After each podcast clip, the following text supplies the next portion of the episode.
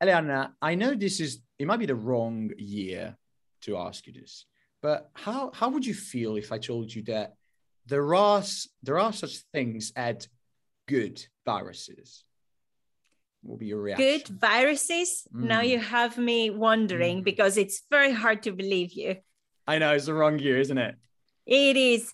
The science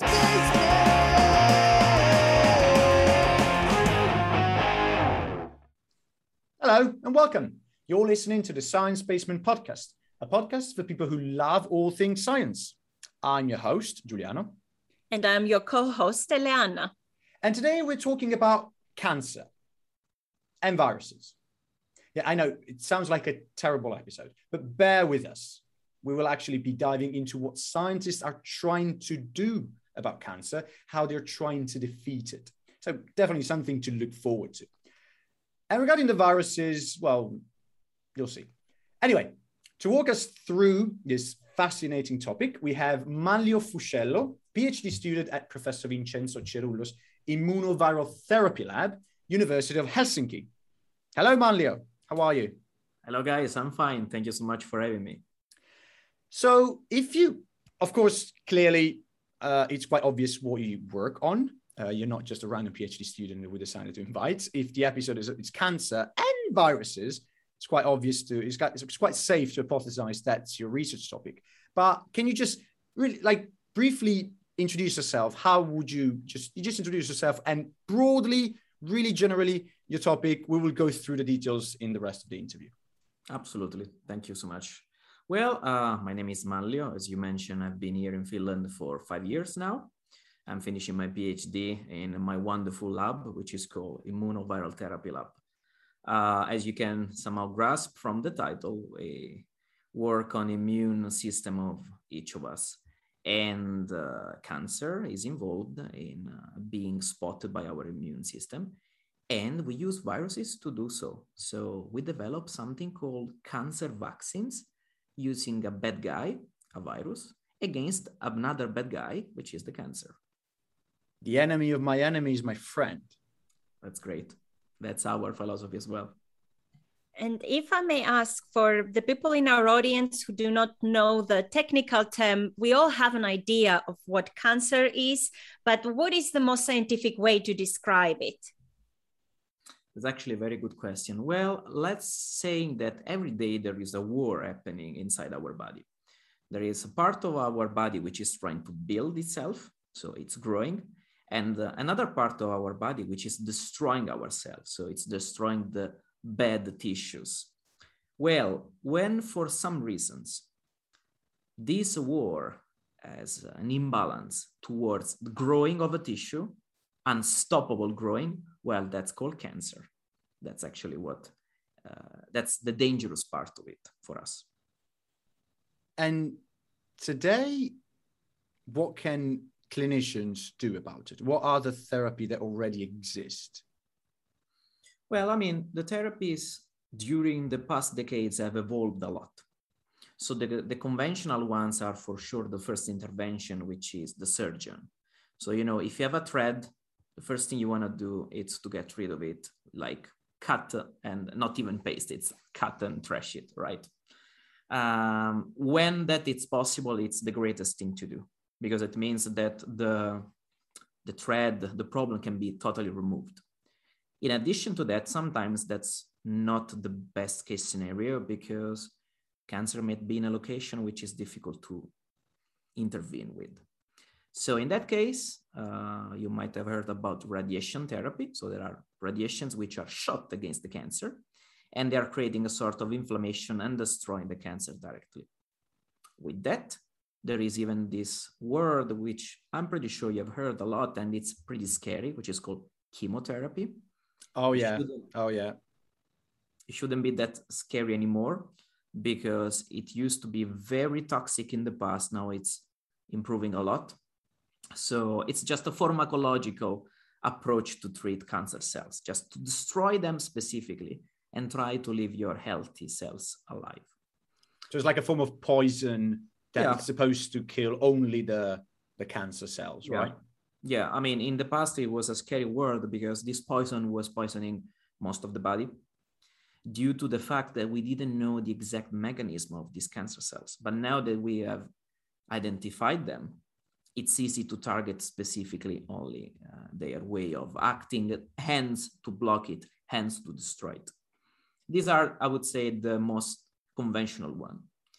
Luckily enough, because science never stops and is trying to give solutions to problems, in the last decades, immunotherapy came out. What is immune therapy? Is um, the fact that some immune players, some part of your immune system can be either artificially produced and used in a patient or can be naturally stimulated in the patient. And among them, that's where our research stays, you know, to use viruses to seek and destroy cancer cells and to make a sort of vaccination that your immune system will seek and destroy cancer because now that is a trend. Okay, so just just to make sure that I, I, I got it right.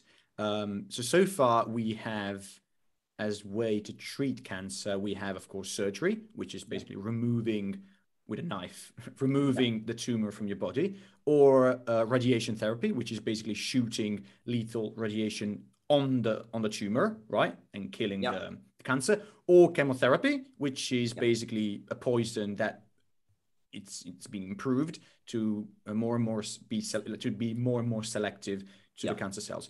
And now there is you mentioned this new thing. Uh, at least for me, it's new. You call it immunotherapy, which immunotherapy. tell me if I understood it correctly should be a way to activate your own defense mechanism, so your own immune system to let it react yeah. uh, against the cancer. Did I understand correctly? You understood correctly. The thing, the given here is that we are assuming that we are unleashing the patient immune system, and that's what you assume correctly. But in case the patient doesn't have a functioning immune system or something is not working or oh, of course for like immunodepressed patients and stuff like exactly. that. Exactly. There is the possibility to produce that uh, in vitro in uh, in a lab or uh, companies can do that. And then that can be used artificially still in the patient like monoclonal antibodies you might have heard about them or CAR T cell therapies. I mean these are now on the spot. You might have heard them even in association with the pandemic because monoclonal antibodies, they're just proteins which can come and interact with the specific biomolecules. As someone who doesn't come from uh, the field of biology, uh, but uh, from physics, I can imagine that many of in our audience will relate with me when I say that I do not know what monoclon monoclonal. How did you say? I don't know if I'm saying it even right. So I don't know what that is or means. So maybe you can explain in a few words. Yes, absolutely. Well, uh, monoclonal means that this antibody, which is just a little hand, which will go and interact with the other hands around the body, that's are the target, they're all the same. That's what monoclonal means. They're all brothers and sisters uh, that have the same nature, which then will have the same function, and they're all exactly equal. Uh, that's very good for two reasons. First of all, it's easy to standardize them, meaning that we can decide the dose according to the patient, and it's very easy. And the second thing that we are sure that they all do exactly the same thing. Just to give you an example, imagine that now when your immune system is not able to detect something, and in this case we said it's cancer because cancer has the possibility unfortunately, to put a little hand over there saying, do not kill me. That's a signal. Well, these monoclonal antibodies, they can be imagined as another hand that go there. And in the moment that there is this interaction, that do not kill me signal, it's shut down. It, it's not shown anymore outside. And that's when this becomes a therapy it sounds to me like so if you're saying that i mean of course when the patient doesn't have an immune system okay you provide it you provide the patient with one that you create in the lab monoclonal antibodies fine. But when a, a patient does have an immune system what do you mean you need to trigger it? So usually immune system is doesn't react to cancer? That's an awesome question which is in the base of uh, I would say, all the scientific community which is now trying to fight cancer. Like it's very unusual the fact that we are healthy normally, and then at some point something is rising in our body, and that something it goes unspotted and stealth, while before instead it was spotted all the time. And, you know there is a bit of discrimination here between what is his to be healthy and what instead it's not. I can give you an example that um, the sort of you know shredding this light in the darkness is worth it a Nobel Prize two years ago to two great scientists, which have identified why most of cancers are unspotted. What's happening in there? And you know, even though many therapies came out of that and they are now under validation, under approval, I think that the biggest contribution they gave, it's not actually the treatment, is the knowledge that they gave to the field. Is the fact that that's basic biology. We have understood just a few years ago how to go and treat cancer because we understand how cancer is actually composed.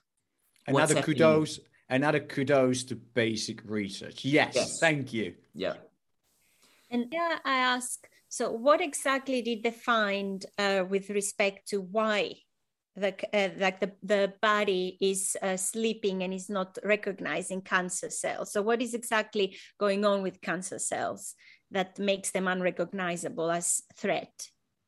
Yeah, the the answer might sound trivial, but that's actually the truth, and that usually when you have a, a pathogen it's easy to be spotted because that's not part of our body. That's called non-self. But the biggest difficulties, the biggest challenge that our immune system has is to spot something belonging to ourselves. That's the problem with cancer. Cancer is our own tissue. And that is very difficult to be discriminated between good or bad. Because if that would be recognized as bad, we would self destroy each other. And that's actually what an autoimmune disease sometimes can be. So imagine how difficult and the fine tuning which we should have between discriminating what to kill and what to do instead not to kill. So now we understand why our own body doesn't recognize cancer cells. And from that, we have uh, developed, if I understood right, um, different methods to make our own immune system uh, identify or like uh, find the right cells that are cancerous, which before it wouldn't, let's say, see, if I put that in quotes. So, what does exactly, what do exactly do um, to our immune system to then go and identify the cancer cells? Great question. Um, I'll tell you first what normally happens, and then I'll tell you what we instead are doing to take advantage of this mechanism. Well, what normally it, it's happening, it's pretty, uh, I, I will make it in a very simple way.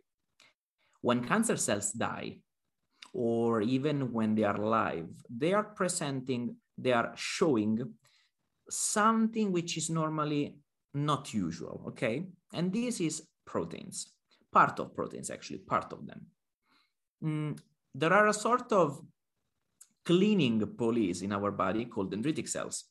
They just take these little pieces of proteins, they go to our lymph nodes. That's that's the one that you feel when, for example, you get some infection that uh, you have some swollen lymph nodes on your neck or under your armpit? Well, that swelling it's due to the fact that this cleaning police went into your lymph nodes and is actually recruiting fighters. It's actually a training barrack saying, hey guys, listen, I found this little piece over here.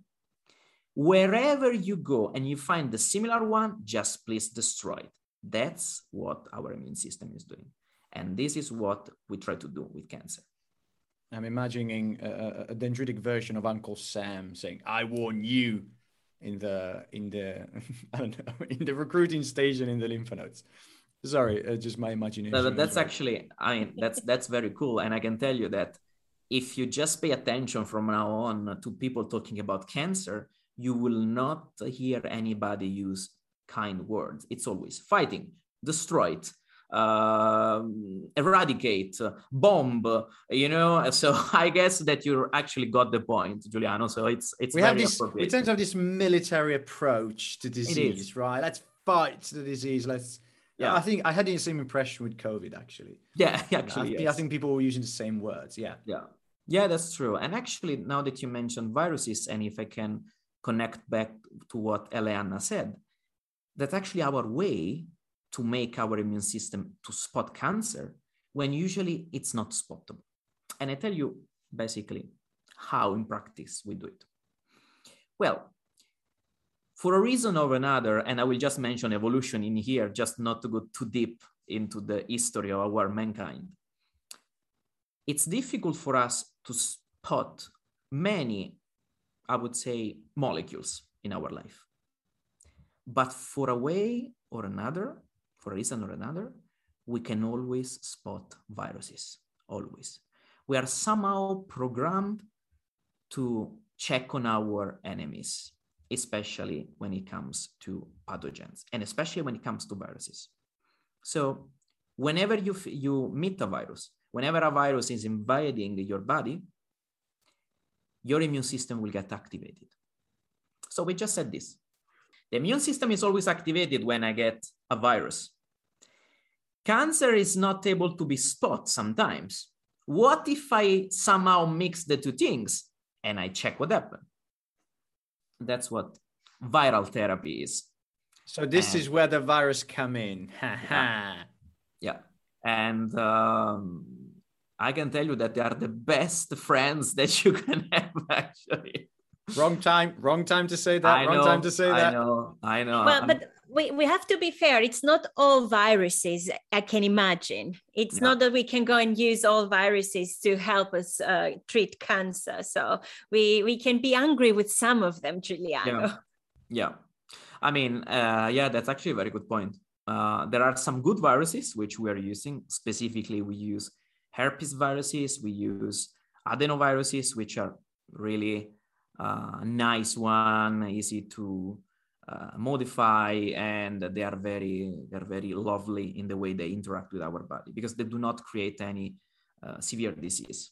Well, the thing is, when you inject this virus inside the cancer, these viruses have been modified to be a sort of silent assassins. You see how I use these uh, killing words which so much violence so much violence uh, in our vocabulary when it comes to medical research. Yeah. that's how it is actually. And uh, these silent um, assassins they start to make copies of themselves inside cancer cells. And they make a lot of copies till the point that the cell cannot hold it anymore and they're just exploding. Only in cancer cells. Specifically yeah. in cancer cells yeah, these viruses are called oncolytic viruses. They are modified just to do this job in cancer cells. They leave the healthy cells alive. They can infect the cells so they can enter, but once they enter, nothing is happening there. While instead, in cancer cells, they do their own cycle, life cycle, if we want to consider them live beings.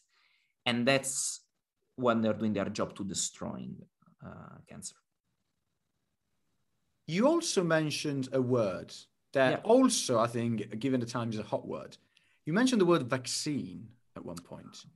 Now, you mentioned uh, that now you're using the viruses, using their specific ability of these specific virus to selectively kill the cancer cells. Although I still don't see where the immune system comes in, and therefore where the vaccine word would come in. Because as far as I understand, the vaccine is something that we use to train our own immune system to recognize a pathogen. Um, so, so far, you told us about the viruses killing the cancers, you know, themselves. Where does the immune system uh, come in? Why did you use the word uh, vaccine? That's an actually awesome question because uh, that's what most of people are asking when we present our uh, research. So actually got very good points. First of all, let's be familiar to what with what vaccine means. Usually, uh, you might have heard lately, thanks to this pandemic, what a vaccine is. You just take, uh, I would say, a fake virus or a fake pathogen. You use it somehow as a, a trigger of the immune system against a threat which you haven't seen yet, right? You are instructing, you are programming your immune system to recognize something which is not creating a disease, but looking like, as much as possible, the real pathogen, right? So in the moment that you will meet the real pathogen, you are protected. That's what a vaccine is. There are several kind of vaccines, and uh, you need to make another series if you want to hear about them because there are so many.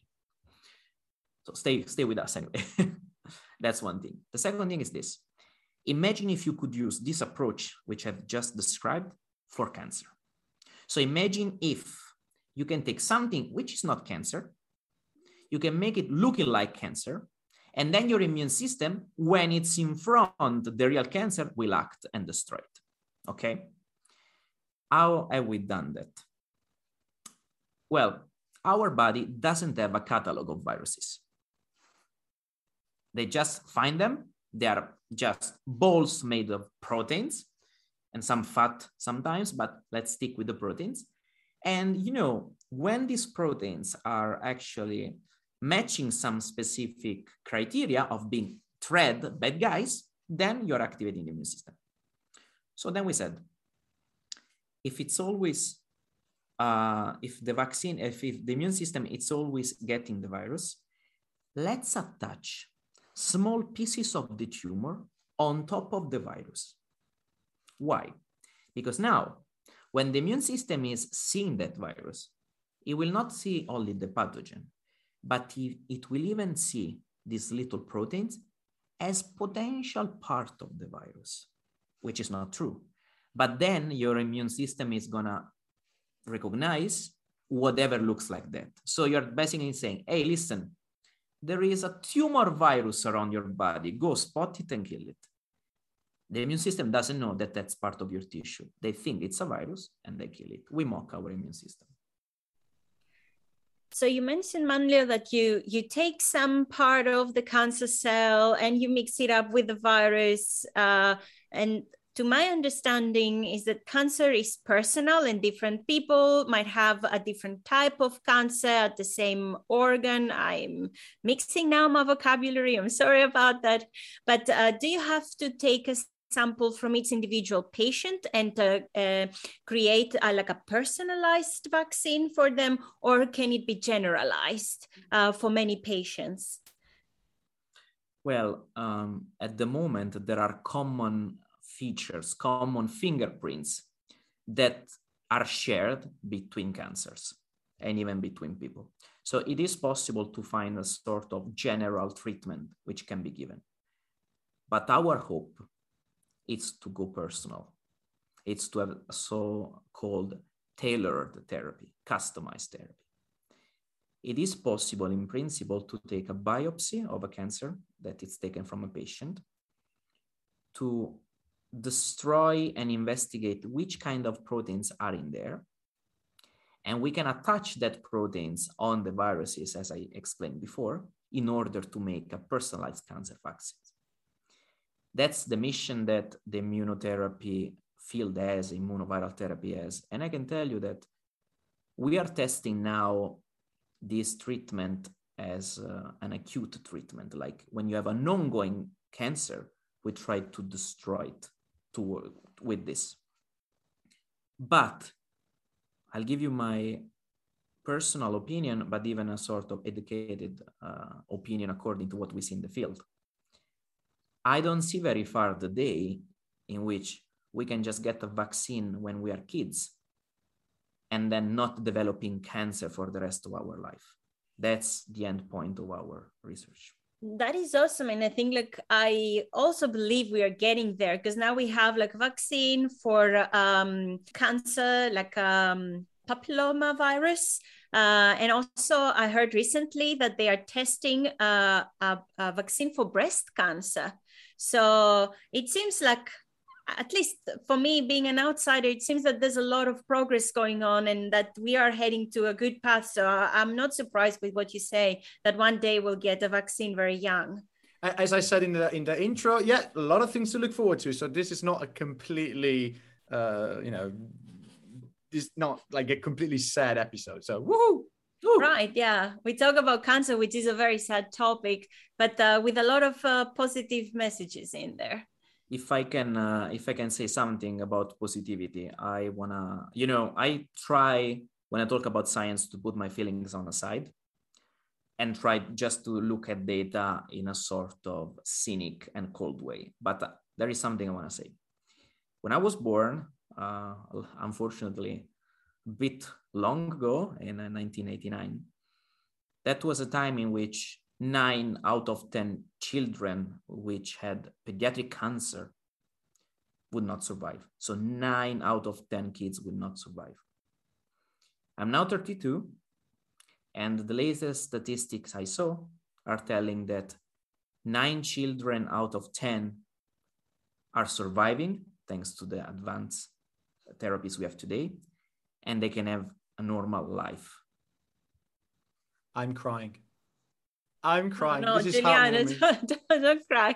It's it's a it's amazing and it's a very promising thing. Um, for me, it's so important that the the fact that people who might have had an aggressive form of cancer uh, nowadays they can uh, uh, get better and lead a normal life. Um, it's it's very promising, and I can imagine it's not the only case that uh, we have a treatment and people can lead a, a normal life in terms of like cancer um, diseases. Yeah. No, I, I, I absolutely agree. I love the fact that uh, maybe for people outside of, of research, even outside of the field, honestly, um, it, it I, we always get the like I say we because again I'm, I'm I'm in the field of research, but I'm working on the brain, so not really in cancer, and it's easy to have the impression that we're still stuck because I guess people imagine that a cure will be a one day revolution, right?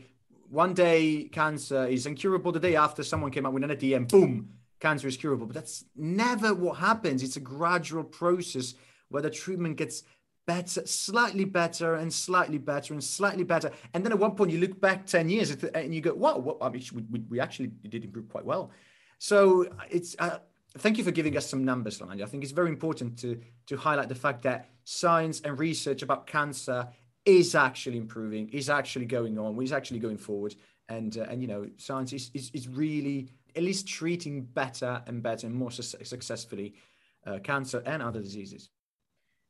Now I have another question that comes to my mind because we are talking about uh, taking advantage of viruses in order to treat cancer. But then there are some cancer forms that are induced by viruses themselves. So can we apply this uh, virus vaccine technique to treat any kind of cancer, even those that are induced by, by viruses? Or is it only applicable to specific uh, types of cancer? Well, that is a great question, but we, we must make a distinguishment.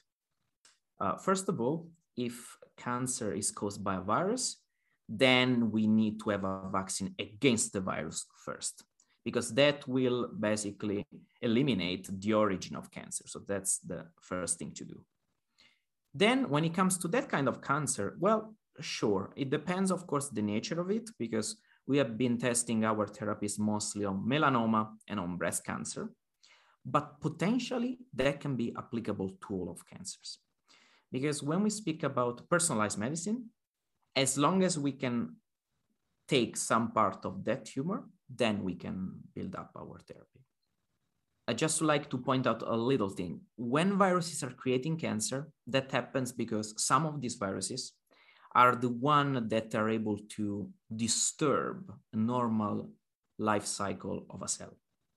These are not the viruses we're using. These are, uh, let's say, viruses which are able to integrate their own genome, their own DNA, in our DNA. And if that happens in a part of our DNA where, you know, it's called junk DNA, where nothing important is happening, we're safe.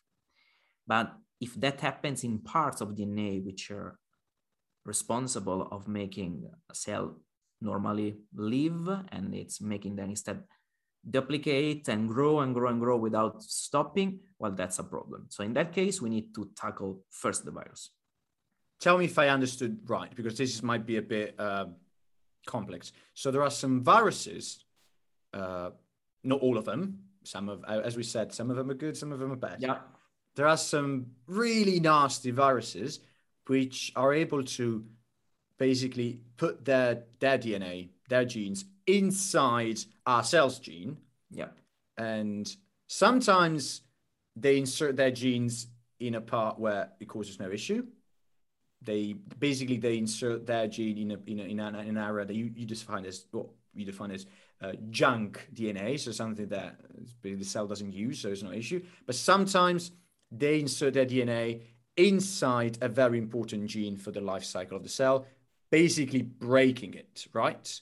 So they basically break important genes of the cell, therefore triggering a rogue behavior, which would then lead to cancer. Did I understand correctly?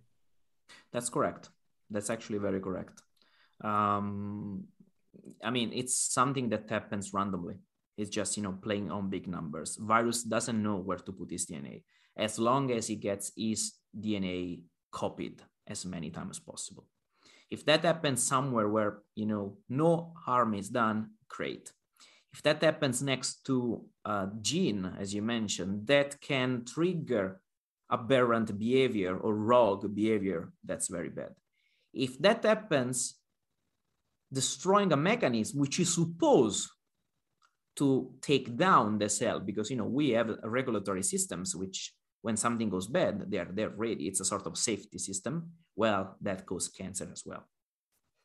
Okay, so let's um, wrap up everything we said so far. So, okay, we know that at the moment, clinicians can treat cancer through surgery, radiotherapy, and chemotherapy, but there is this new uh, new therapy which involves activating our own immune system called uh, called immunotherapy, and specifically your lab and other labs in the world, I assume, they are trying to work out um, a system to make cancer visible to the immune system because usually cancer has this superpower of being invisible to the, to the immune system whereas this immunotherapy is trying to find ways to make cancer visible. And specifically your lab is trying to do this in two ways uh, basically using viruses which would then act if i understood correctly in two different ways one through the actual killing ability of the virus which is a trained cancer killer and at the same time using virus viruses to basically train the immune system to recognize the cancer cells by basically you know adding the proteins of the cancer on the on the virus. And so this is where we are at so far. Did i understand correctly you understood so correctly that i could actually write the PhD thesis out of your speech. Yes. Okay, so this was the general background. This is what the world is doing about it. Manlio, yeah. what are you doing? What are you working on? What's the question you are trying to answer? What I'm trying to do is basically, I'm trying to make these uh, therapies available for everybody in the world because there are some restrictions given by cold chain, for example. So I'm trying to make them uh, not in need of having a cold chain with different uh, uh, formulations. Sorry, uh, can you repeat that word? Cold, cold chain. What's that? It's all the process which must be used when you want to keep something refrigerated or a specific temperature. Ah, sorry. Yeah. Okay. Okay. I'm, I wasn't. I, I am familiar with. I'm familiar with the concept. I wasn't familiar with the word. No problem. And uh, that's the first thing I'm trying. I'm working at the moment. I'm working on at the moment because there are so many vaccines which could be potentially be available for eradicating many diseases in the world. So many kids can use that. The problem is that the temperature in which these vaccines are then exposed, they are destroying them. So we're now trying to understand a way to make them stable so they can be shipped and used everywhere in the world. So that finally many diseases can be wiped away from this world. That's so if if I understand right, we have an idea of vaccines, or like there are now many vaccines tested that could potentially cure many diseases.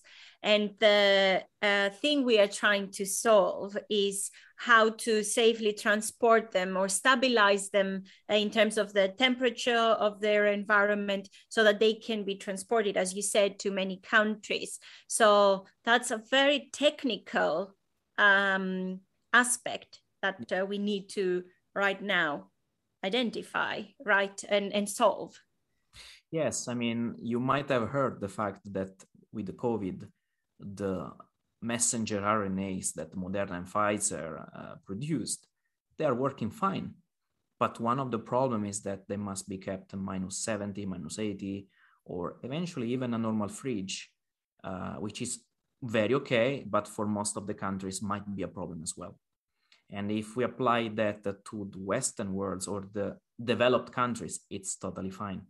When it comes to, I don't know, Central Africa or somewhere in Asia in which this equipment is not available, well, you understand that.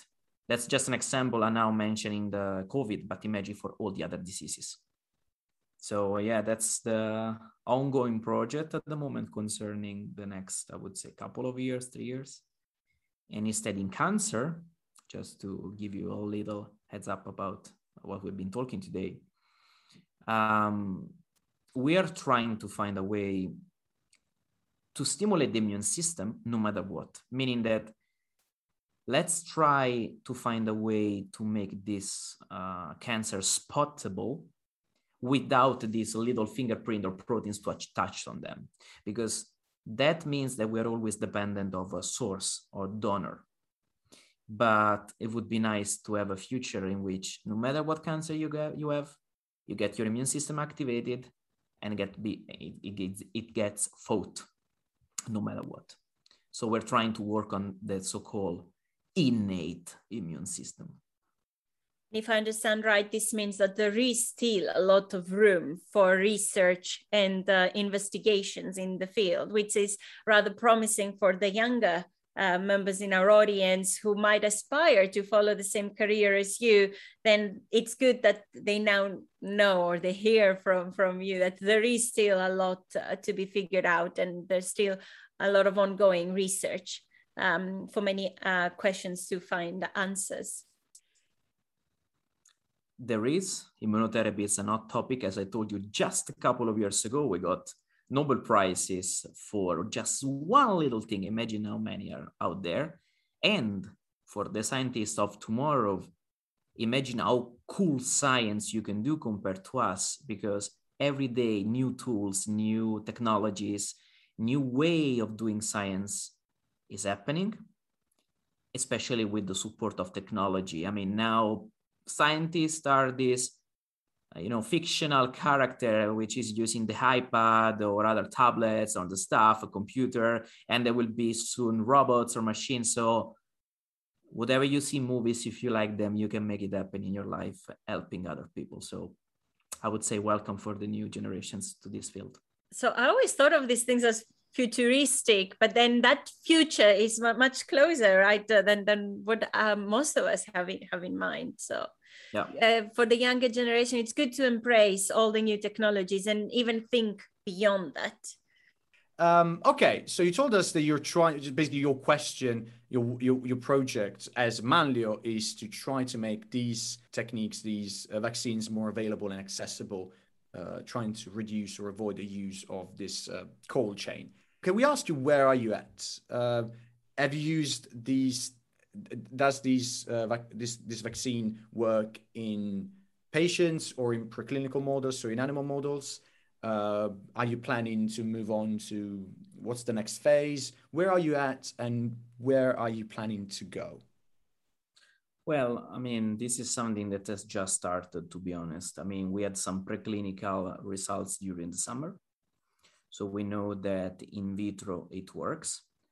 But on the other hand, we know that many things that sometimes work in vitro then don't work in vivo. So um, for sure, our aim is to soon move to the uh, animal testing because then we know if you know antibodies and lymphocytes are produced thanks to that meaning that we can check if we have the same potency as a normal vaccine.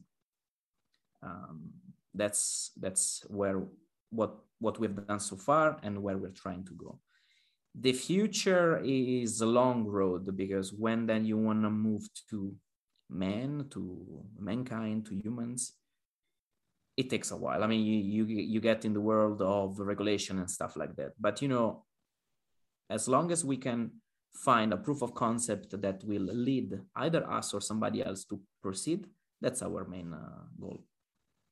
Well, good luck with uh, with with everything. I mean, apart from wishing you a successful PhD, we really, really want this technique to work. Uh, but clearly, you know, you gave us um, plenty of reasons to be optimistic, and uh, thank you for that. Uh, so this brings us to the end of the interview, but not the end of the episode. Our more accustomed uh, listeners will probably know this. Uh, at the end of each episode, we have a fun fact moment, a science fun fact moment. Of course, we're not the science basement for nothing. So, without further ado, Eleanna, what have you got for us today? Um, first, I had planned of something totally different, but then I thought I can uh, align my fun fact to the theme of the episode, and I will stick with cancer. And I will ask you Do you know what is the relation of a caterpillar uh, fungus and cancer? Sorry, I think I misheard. Can you can you repeat the question? So the question was like, what is the relation between a fungus uh, that grows on a caterpillar you know, like a pine tree caterpillar. No, no, no. yeah, like a, I, the, the beautiful butterfly, pre butterfly face. no, I, I clearly did not misunderstood. I really heard. I just, I, I can accept that I actually understood what you said. I okay. So I did hear a fungus on a caterpillar and cancer. No idea. Okay, but I mean, Manlio, you're the expert. Do you know? Do you know anything about this? Um, I know about bacteria and cancer, but no, never heard. Okay, so then let me enlighten you. Um, apparently, research study, or and it's already on a clinical trial phase. So, a clinical trial showed that um, uh, they can uh, derive an anti-cancer drug from a caterpillar fungus so you know this uh, like many people might have seen and if not uh, if your stomach can handle it i encourage you to. There are these kind of funguses that infect uh, insects um, and they grow out of their uh, head essentially. And uh, i don't just know to man- just to mention the halloween episode was a previous one it's a continuation to the halloween episode. If you didn't have nightmares until now now you do. So there are these uh, kind of funguses that they uh, affect the brain and uh, force insects to kill themselves, and then the cycle goes on. I think that's the case. Um, but yeah, they have been using uh, the fungus from caterpillar to derive a drug that helps um, with cancer, and uh, clinical trials already showed it works. So we will link uh, the actual research paper about it. It was published in, uh, let me see, the Clinical Cancer Research uh, Journal. And so we can uh, share the link and those who are interested can read more about it. So scientists have extracted a substance that helps treating cancer from literally a fungus that, I zom- that zombifies that zombifies caterpillars. Right. I don't know exactly the details and the particulars. I think they were a bit uh, too much for me to comprehend. There was a lot of technical terms uh, that are related to uh, biomedicine uh, that I didn't grasp, but from what I understood, it is a certain molecule that they have found in that uh, parasitic fungus, um, which kills tumor cells when they are at phase one. Um, Manlio, did you have any idea about this? I mean, this is telling you how twisted scientists are, just to let you know, guys. I love that side of science. I really love that side of science.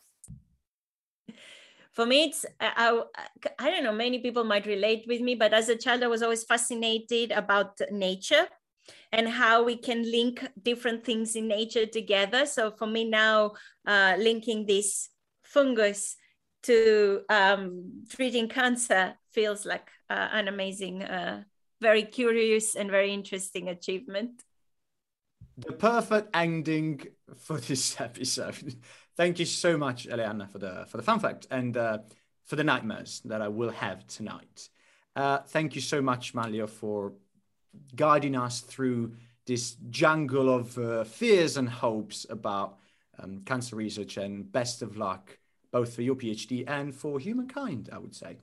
Uh, and thank you to our lovely listeners. Uh, please do, if you have time, if you like the episode or you like the show, please remember to share it and like, uh, you know, let the know the world know about us. We, you know, we would really, really like that. But apart from that, thank you everyone for listening. Thank you, Eleanna, and thank you, Manlio. Uh, I'm Giuliano. This was the Science Basement podcast. I'll see you in the next episode. Bye. Bye bye. Bye. Thank you for having me. The Science Basement. This podcast was produced by the Science Basement, a science communication organization based in Helsinki, Finland. If you're interested in getting involved or being interviewed, get in touch at podcast at thesciencebasement.org.